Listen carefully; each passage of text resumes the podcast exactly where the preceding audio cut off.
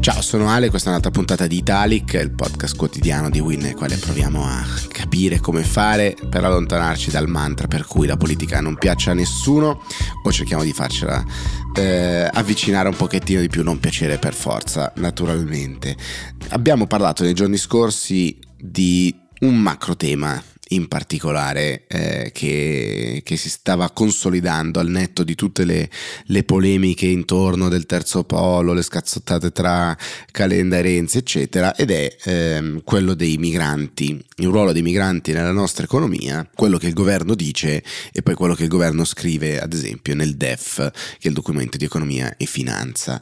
Beh, si va oltre, che eh, dopo, come abbiamo, abbiamo, visto, appunto, il valore che viene dato all'interno del, di questo documento ufficiale di, di eh, pensiero strategico, economico, finanziario per il nostro paese, eh, il governo invece dice con il ministro Lollobrigida no alla sostituzione etnica, eh, frase shock, tanto da far titolare quest'oggi a Repubblica in maniera davvero molto chiara, molto dura, la difesa della razza, eh, frasi shock, Lollobrigida shock, questi sono un po' i commenti che trovate oggi sui vari quotidiani, Lollo Brigida dice non possiamo rassegnarci all'idea che eh, nascono sempre meno bambini in Italia e che li sostituiamo con qualcun altro che viene da fuori. Non può essere così, dobbiamo fare di tutto per rilanciare la natalità e poi quando tutta l'offerta di lavoro è soddisfatta, allora a quel punto guarderemo fuori.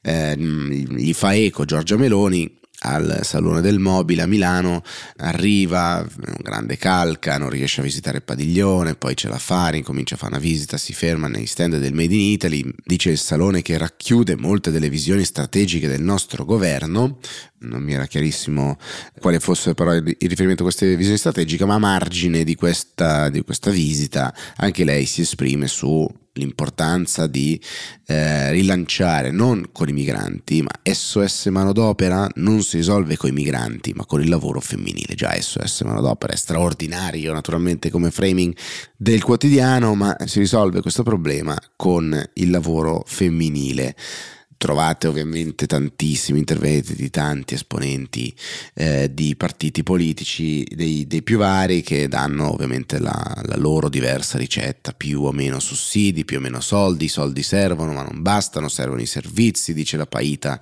del terzo polo, mai nato, diciamo, ma insomma dice che il terzo polo sui temi esiste ancora e quindi dice noi del terzo polo eh, lo avevamo detto. Insomma, lo scontro è tutto qua. Allora, per evitare di cadere nello scontro puramente politico naturalmente, eh, meglio guardare qualche numero. Qualche numero ce lo dà fortunatamente la Repubblica oggi. Dice in un paese dove solo la metà delle donne lavora, ultimi in Europa in media fa 1,24 figli a testa, dove la popolazione Invecchia pericolosamente, la cultura del lavoro cambia, i giovani hanno ispirazioni e modelli diversi dal passato. Gli esperti e categorie produttive dicono che no, non è possibile, gli stranieri servono e come sostiene anche Banca Italia in un recente studio sul PNRR servono qualificati, non solo bassa manovalanza. Ci sono dei numeri interessanti dopo nel, nel pezzo di Repubblica perché dice se oggi ci sono circa 1,4 lavoratori per ogni pensionato, questo rapporto scenderà a 1,3 nel 2029 e a 1 nel 2050. Il rapporto minimo per garantire l'equilibrio finanziario dovrebbe essere di 1,5. È un fatto matematico, perché in media un lavoratore paga il 33% di contributi per 40 anni e sta in pensione per 15, ma il sistema ripartizione, quindi chi lavora oggi finanzia le pensioni di oggi.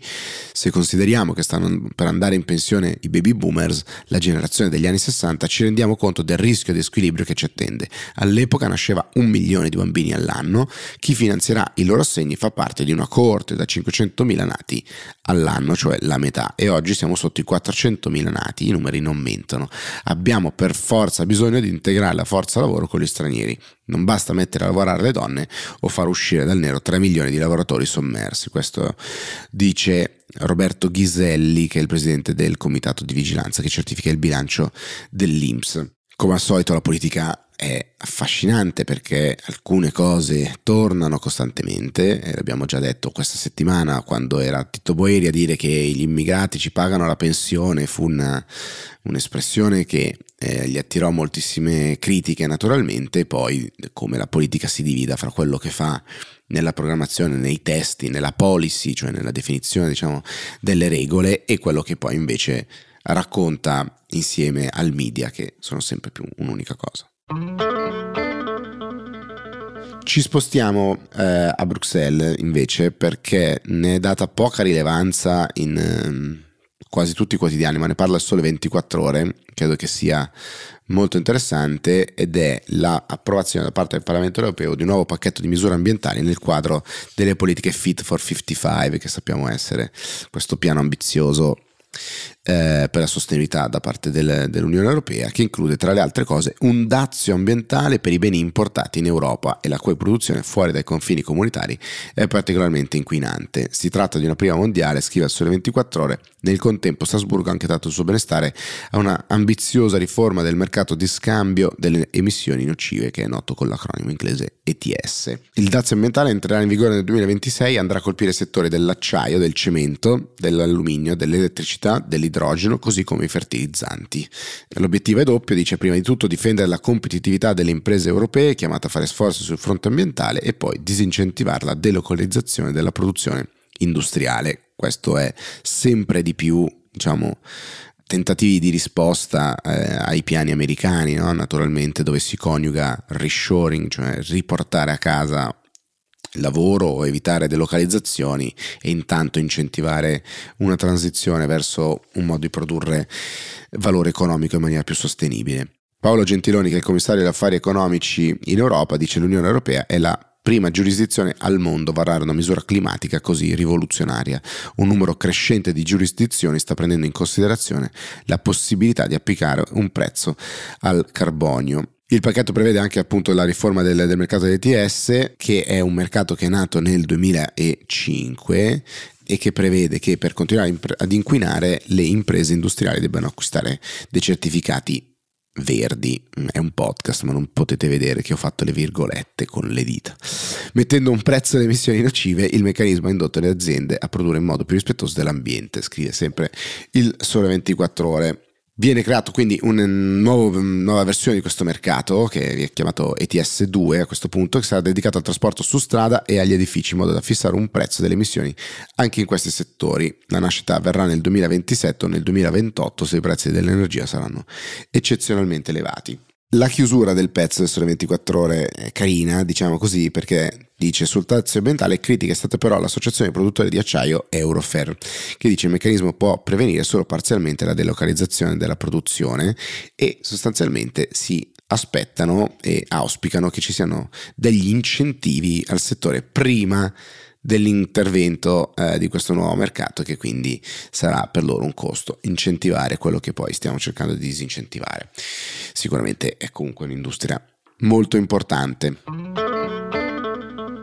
Ci sono due ultimi temi. Il primo è mancata trasparenza di cui viene accusato il governo, in particolare il Ministero per l'Economia e Finanze, da alcuni fondi che sono parte di Enel.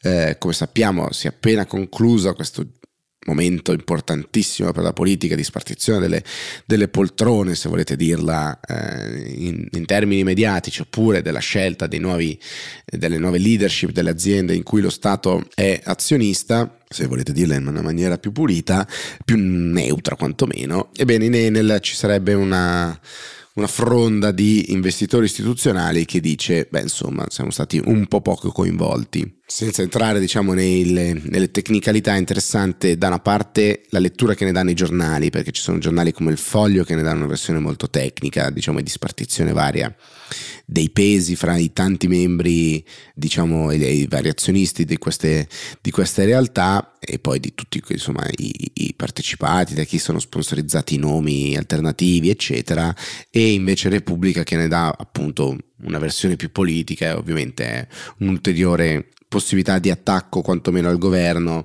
e appunto di rilancio delle accuse di eh, poca trasparenza. In tanti legano anche il tema della sostenibilità, ad esempio il foglio titola eh, Una guida poco verde, la fronda dei fondi esteri nel CDA Enel. Ci sarebbero insomma eh, alcuni dubbi sulla, sulla leadership e in particolare ad esempio la presenza di Scaroni come, come presidente dell'Enel. Comunque anche la fronda, diciamo, dei non allineati all'interno del, dell'Enel, il CDA dell'Enel, dice siamo fiduciosi che il nuovo team di gestione adotterà un approccio trasparente e market friendly, spiegano gli esperti di Intesa San Paolo, rafforzando ulteriormente l'affidabilità di Enel eh, acquisita nel tempo. Escludiamo una possibile fusione tra Enel ed Eni, come recentemente riportato da alcuni organi di stampa, perché riteniamo che una fusione potrebbe interrompere la crescita interessanti e prospettive che vediamo nella società e ritardare il loro impegno nella trasformazione verde e nella decarbonizzazione. Scrive quindi il foglio, in definitiva tutti chiedono a Enel che resti leader nella transizione green tutte queste espressioni naturalmente è urgente che ce le togliamo dal nostro vocabolario, questo ovviamente lo dico io, e si capisce anche perché nel 2021 gli investimenti globali in questo settore hanno toccato il record di 755 miliardi di dollari e le utilities europee sono tra i principali target, secondo un'analisi Bloomberg. E ai primi posti ci sono E.ON, Iberdrola e EDF su un totale di 98 grandi compagnie elettriche esaminate su scala globale. Enel è la prima società italiana e figura al settimo posto della graduatoria complessiva, grazie al suo crescente impegno sul fronte delle rinnovabili, impegno sul quale il mercato ora pretende garanzie. Quindi questo era uno dei filoni interessanti e l'altro invece è una polemica, diciamo così, una critica a un pezzo del, eh, dell'Economist di cui sicuramente parleremo con, eh, con Will nei prossimi giorni, perché ne parlava ieri la verità, ovviamente con i titoli molto più roboanti, diciamo così. oggi interviene il foglio con Giulio Meotti, che, che, è un commentatore sempre molto arguto, ma anche dire, altrettanto chiaramente su posizioni un po' conservatrici e legato insomma anche ai temi più, più etici sicuramente della, della, discussione. Ed è un pezzo sulla prudenza dell'Economist sugli interventi gender per minori. Eh, questo è il titolo del, del, foglio di oggi, quello della verità era decisamente eh, più, più colorito, mettiamola così. Il pezzo del foglio si apre con appunto un virgolettato preso dall'Economist che dice per molti americani la grande tragedia dei diritti dei trans è la storia di come i governatori repubblicani e le legislature statali stiano stigmatizzando alcune delle persone più maltrattate della società, troppo spesso alla cinica ricerca di voti. Questo giornale condivide il loro sgomento per queste tattiche feroci. In una società libera non spetta al governo dire agli adulti come vivere e vestirsi, quali pronomi usare o cosa fare del proprio corpo. Tuttavia, all'interno di quella prima tragedia sembra essercene una seconda, questa volta una tragedia di buone intenzioni. Quale sarebbe questa seconda eh, tragedia? È il trattamento dei bambini e adolescenti con disforia di genere il secondo virgolettato preso dall'Economist dice questo trattamento cambia la vita e può portare alla sterilità. In America prevale la convinzione che l'intervento medico e l'affermazione di genere siano utili e dovrebbero essere più accessibili. In tutta Europa diversi paesi ora ritengono che tali interventi necessitano di ulteriori studi e che, in mancanza di prove, dovrebbero essere usati con parsimonia. Gli europei hanno ragione, punto. Questo sempre l'Economist, eh, naturalmente. E poi Giulio Meotti chiude, chiude il suo pezzo con un ultimo diciamo virgolettato mm, da parte del, dell'Economist. Vent'anni fa il paziente tipico era il maschio con lunga storia di disforia. I bambini e gli adolescenti con problemi psicologici oltre alla disforia erano esclusi dal trattamento. In questi giorni la maggior parte dei pazienti sono ragazze e adolescenti conclude l'Economist e quando il personale medico solleva preoccupazioni è denigrato come transfobico e in alcuni casi deve subire disprezzo personale e professionale. La scienza medica non dovrebbe funzionare in questo modo. E chiude le virgolette del pezzo del dell'Economist da cui attinge Meotti. Interessante vedere come sia montato da un giornale chiaramente diciamo schierato contro eh, questi temi come, come la verità sia ripreso da un commentatore come Meotti sul, sul, foglio. Vediamo se ci sarà ulteriore traction e se questo tema si farà largo eh, nella politica discussa italiana oppure no. Sicuramente quello dei diritti della comunità LGBTQ arrivano sempre un po' in ritardo come discussioni e non sempre qualificate come, eh, come all'estero. Quindi stiamo attenti diciamo, a come saranno discussi eventualmente ripresi questi temi, se lo saranno nei prossimi giorni. Ciao, a domani.